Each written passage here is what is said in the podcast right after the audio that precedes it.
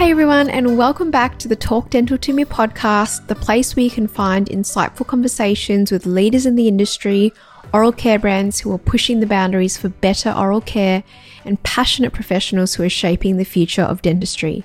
My name is Emma and I'm your host. I'm an oral health therapist based in Melbourne, Australia. Welcome back to all my loyal listeners and a big, huge welcome to those of you who haven't been to the podcast before.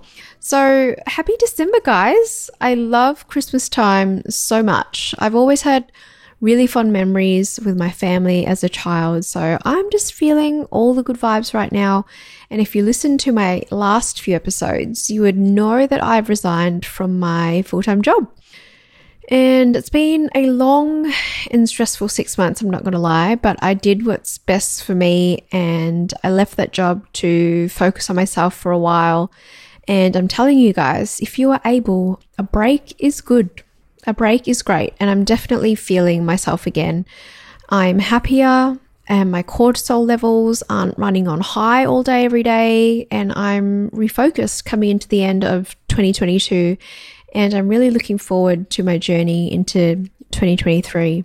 And the time off has really made me reflect on what I want moving forward in my career, but also what I want in an employer. So, to everyone listening, definitely don't settle just in any area of your life, not only work, because life is too short and we work in a highly physical industry. So don't forget to look after yourself so you can better look after your patients and find an employer that prioritizes your well being. And another thing that was on my mind through my time off and I was able to reflect on was the provider number situation here in Australia for OHTs, and dental hygienists. So, for those of you who don't know, emails have been circulating from health funds saying they are requiring OHTs and dental hygienists to have their own provider numbers, and there is a cut-off date. It's even to the point that ADOHTA and the DHAA have sent out emails to their members and they're encouraging all members to apply for their provider number. And full disclosure, I actually haven't done this myself yet. But on today's episode, I have an independent oral health practitioner, the lovely Beth Irvin, who owns her own clinic in East Gippsland, and she gives us the lowdown on her experience of applying for her provider number. So she just unravels the current drawbacks. There are some treatment that we can't put through yet, but also we chat about the other great pathways you can now pursue as an OHP and ones that you may have not thought of. So, as always, guys, if you enjoy this episode or you know someone who hasn't applied for their provider number yet, don't forget to share this episode with them. And if you're enjoying the podcast yourself, please don't forget to subscribe on whatever platform you listen on. It's really appreciated. Thank you so much, everyone. Let's jump into the episode. Hey, Beth, welcome to the Talk Dental to Me podcast. How are you? Well, thank you. How are you? I'm Thanks really well. That's my absolute pleasure because I actually have had quite a few people slide into my DMs over the last couple of months with all the changes in legislation and provider numbers and just they're just wanting to know the options and what other people are doing out there and that got me thinking I've got the perfect person to bring onto my podcast. And I know we've been teeing this up for a while. So I'm really excited that we have finally been able to tee up. yeah, yeah, finally. It's been a few couple of months in the working, hasn't it? Before we get into the heavier stuff for the podcast, Beth, can you please tell us a little bit about yourself, where you're from, where you studied, and what you're currently doing clinically? Thank you. So, yeah, my name's Beth, Beth Irvin, and I am in Bairnsdale in East Gippsland in Victoria. So, I've been back here since graduating, what, 12, 13 years ago from Melbourne Uni. Yeah, and I've been doing mostly public health in the Aboriginal health sector for the past decade or so. And yeah, I just sort of, yeah, decided to, I guess, do it. Was sort of more starting out as a side thing with a bit of hygiene and whitening. And it's kind of grown from there. So I have the Smile Studio, Bairnsdale, and yeah, mm-hmm. it kind of grew and grew. And yeah, so now I'm doing it, you know, around family three or four days a week. And yeah, so that's where I'm at now. Beautiful. I'm completely fascinated with your business because you've grown so much and I've just really loved watching that happen for you. So, Beth, I get a lot of people messaging me after the provider number change about their options considering opening their own practice. And for you living rurally and having this amazing rural practice out in Bairnsdale, what are your top tips to that person wanting to set up their own practice? So, in my experience, I just started off quite small, very humbly.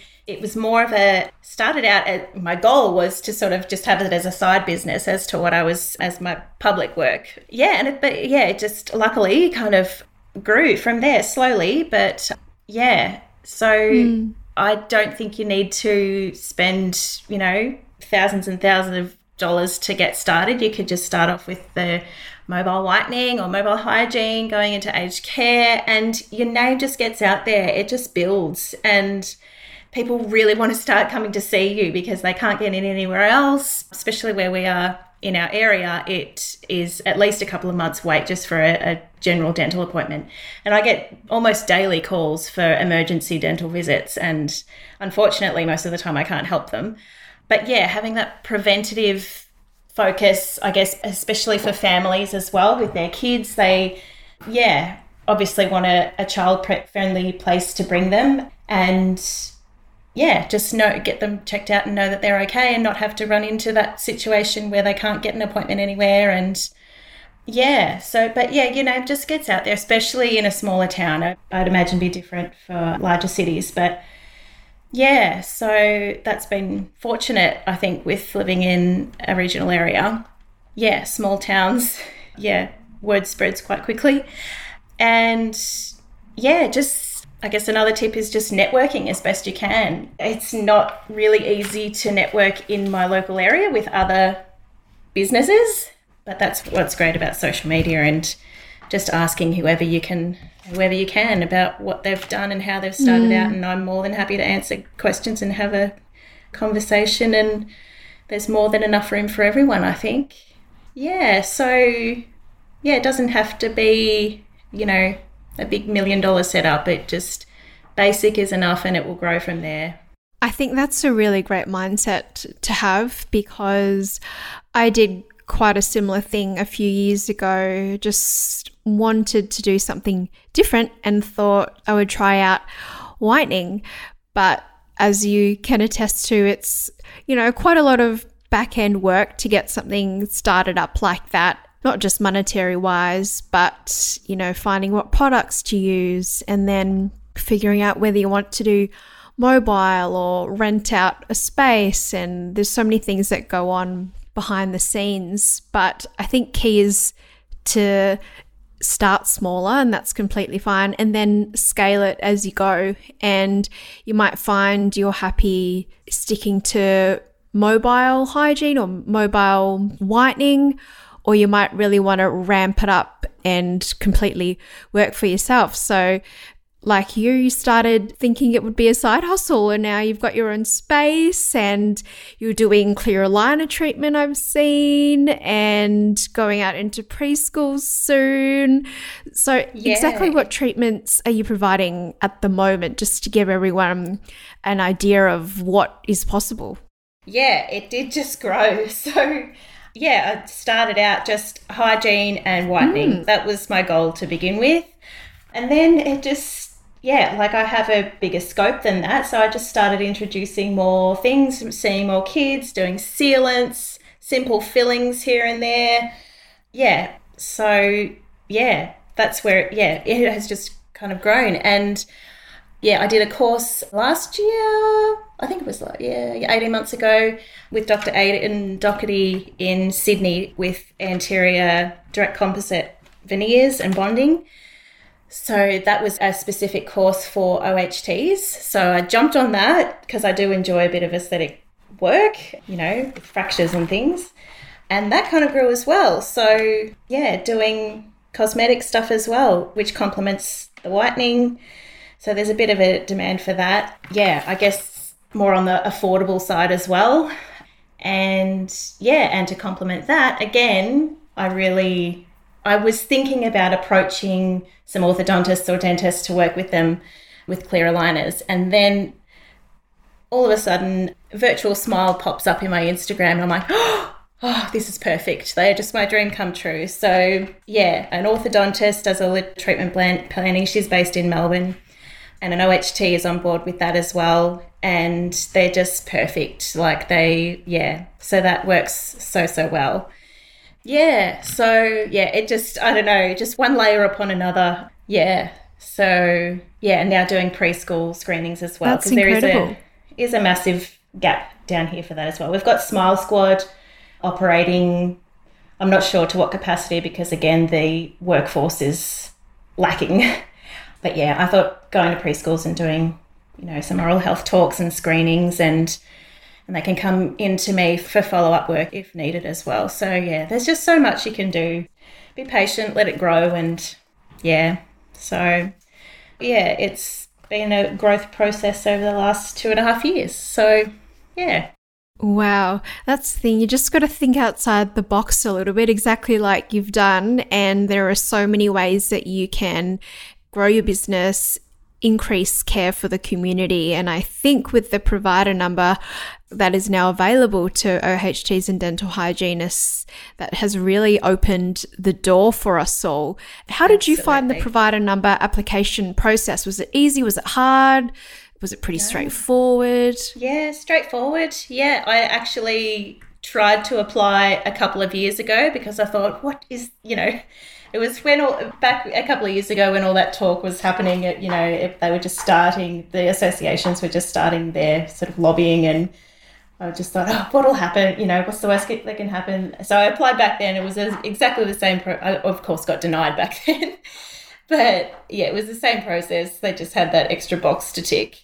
But yeah, that's been easy. And the claiming has been easy too. I thought, oh, it's going to be, you know, because I'm not very computer literate and all of that.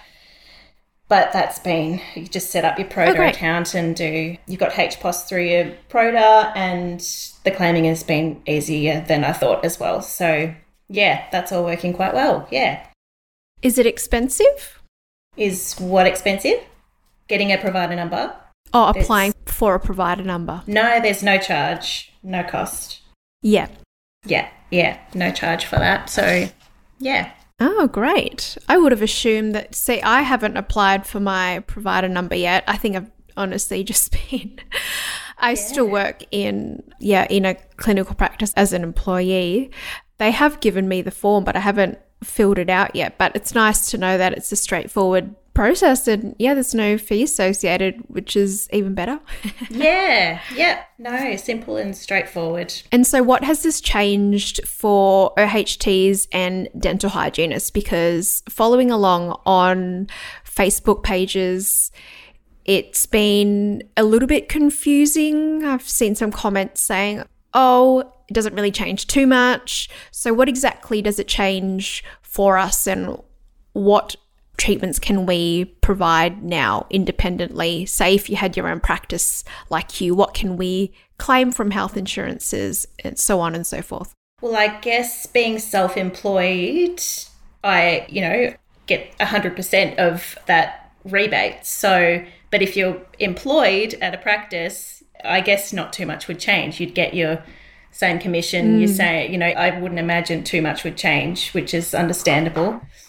So honestly, it's been a game changer for me with a higher revenue. But I see that as expanding into things, putting more money into my business so I can perhaps employ a dentist down the track, employ a, because I don't work with an assistant at the moment, I'm just solo. It's working quite well for now, but I may look mm. into the future where it will be necessary if I'm expect, you know, because I love working with kids and I'd really perhaps love to start a specific kids clinic, a children's clinic down the track. So, yeah, but health insurance I have had a few successfully claimed through their health insurance. So that's a grey area that I'm not understanding yet. I just say to my patients, I can't guarantee that you'll get a rebate. You can try. Ask them up front whether they accept claims from an independent mm-hmm. hygienist therapist. And some have been successful. I actually don't, I've only seen about three, I think, that have all been successful. But then I've had others ask before seeing me or before claiming anything, they said no, but it has to be a dentist. So that's a grey area. I'm not sure. So yeah, not too sure what's happening on that one, but yeah. Okay. Well, that's good to know because I think as the months roll on, things will probably become a little bit more clearer, or at least we hope so. But it's just a win in itself having be able to apply for a provider number process in the first yeah. place. So a lot of advocacy has gone in the in the way of making that happen. So yeah, it's great for you, especially in OHTs and hygienists who are going out on their own. So it's a win either way. and what other I was thinking earlier this week I saw a post about a I think he was a OHT on LinkedIn. He was going out to childcare centres, as he said, providing screenings. What are some other non-traditional avenues that we can explore now? Now that we can apply for provider numbers, I remember you briefly telling me earlier you're wanting to start to work with special needs children. How has that been? Yes. How have you made that happen? So that's another, yeah, I guess a referral based thing that's grown into my practice. I was approached by a speech therapist a couple of years ago. She has huge dental phobia. She, yeah, has a lot of past trauma in a particular patient has a lot of past trauma in her life. And she said, can we just see how it goes? Can she just pop in for a visit? She's fallen over, broken a tooth, and yep, sure, that is not a problem. And just, yeah, she just came in a few times and just had a look around, played with the chair, pressed some buttons, just a really casual few visits. And yeah, and then we eventually got her sitting in the chair and, you know, a slow process, but from that, seeing that one patient, then that just brought more and more people in from the organisation. And yeah, so a few NDIS referrals come in. Yeah, I'm seeing a family of That's so great. Nine kids at the moment that are all yeah, all have some, you know, intellectual challenges, but it's so fun. Yeah. And Wow. Yeah. It's yeah, rewarding work. So yeah, definitely yeah, would suggest going to, you know, approaching. That's another. You're I like guess. a one stop shop for. I feel like I do a bit too much sometimes.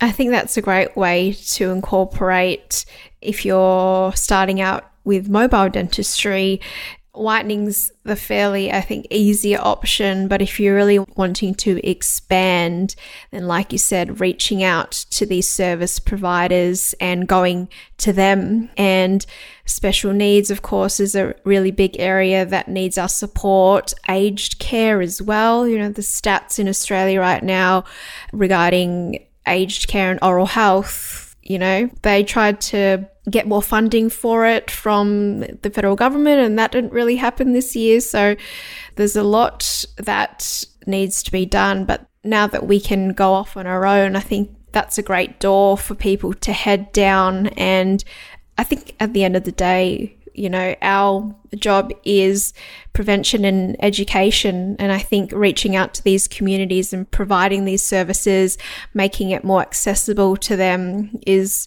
really at the core of what we, you know, are passionate about at the end of the day, you know, educating these populations or their carers or the service providers that they attend to about oral health and you know how we can provide better services to them where it may be difficult to attend a you know traditional conventional clinic so lots to think about everybody. Exactly. Just got to think outside yeah. the box a little bit like beth. That's the core of you know our training isn't it? To go where it's really needed and there are plenty of places to go where it's really needed. And you can benefit on your own with that. You can you know yeah it's just really really nice to know that we can just do our own thing and help our communities Absolutely, absolutely. Well, Beth, you are so, so inspiring. I have loved watching your growth because I have been cheering you on from Melbourne right from the beginning. And it's been great seeing you expand your services and getting those repeat customers and reaching out to those communities and groups that really benefit and need our services. So if anyone listening is wanting to reach out to you, how can they reach you? What are your social media handles or your business's Instagram so they can have a look? Yeah, so you can find me at the so I'm the Smile Studio Bairnsdale. So that's my Instagram is at the smile studio dot and the same handle for Facebook as well. And yeah, just let me know if you've got any questions or, you know, yeah, if I can help in any way to start your own thing, I'm more than happy to help in any way. Beautiful. Beth does mentoring now, guys. She's adding that to her plate. no, Another kidding. thing. no, but I really, uh, yeah, I just, there is room for everyone. So, yeah. Well, thank you so much for your time today, Beth.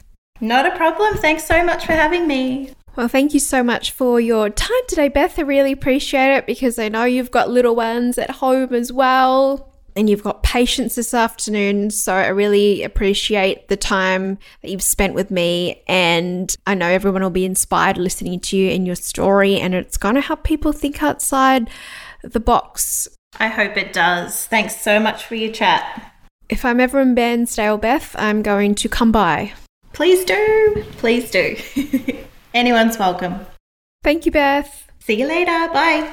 Thank you so much for listening to another episode of the Talk Dental to Me podcast. I thought this was the last episode of 2022, but I do have another episode up on my sleeve, so keep your eye out for that one. As always, don't forget to tag me at Emma Talks Teeth and at Talk Dental to Me podcast with your main takeaways or just share it on your social media if you have people that will benefit from listening to this podcast about provider numbers. As always, take care. I hope you have a really good lead up to the end of the year. We'll speak soon. Take care, guys. Bye.